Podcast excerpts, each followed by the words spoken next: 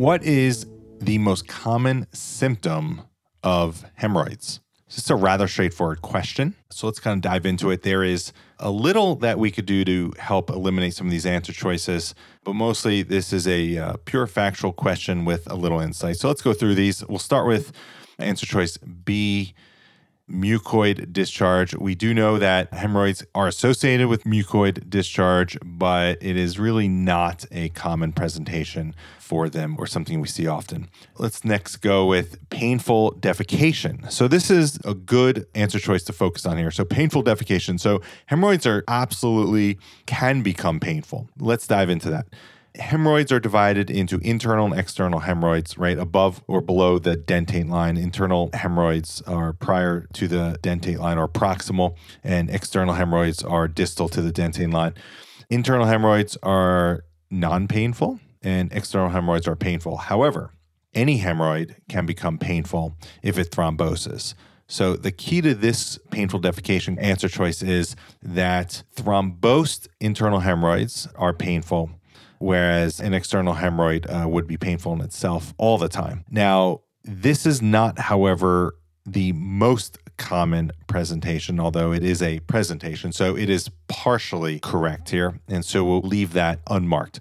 And then pruritus, we know, is also associated with hemorrhoids, but it occurs when they become irritated.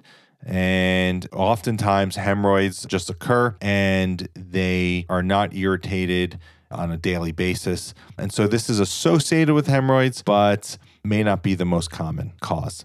So let's go with choice A, bleeding with defecation. Now, this is something that is rather common. And for example, clinically, we often see patients who come in complaining of bleeding from the rectum, right? They have a toilet bowl full of blood, redness, and they get extremely concerned. They think they are hemorrhaging.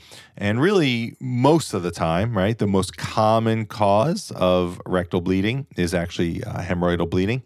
Most of the time, what it is, the hemorrhoid just has a few drops of blood, and that blood dissolves in the water, and you'll see a bowl full of blood.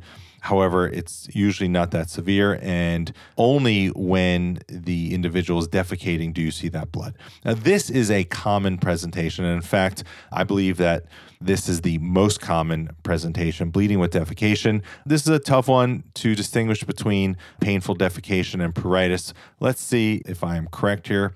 I believe it is the case, and sure enough, bleeding with defecation is the most common symptom of hemorrhoids. Hey everyone, before you go, remember you could also watch The Reveal at the Rosh Review YouTube channel, where you can see me interact with the actual question and answer choices. And if you are interested in your own QBank, whether you are an MD or DO, a PA or an MP, simply go to the RoshReview.com website and sign up for a free trial. Keep learning, keep working hard, and always have a sense of mission about your work. Now is your time. This is Dr. Adam Rosh, signing off.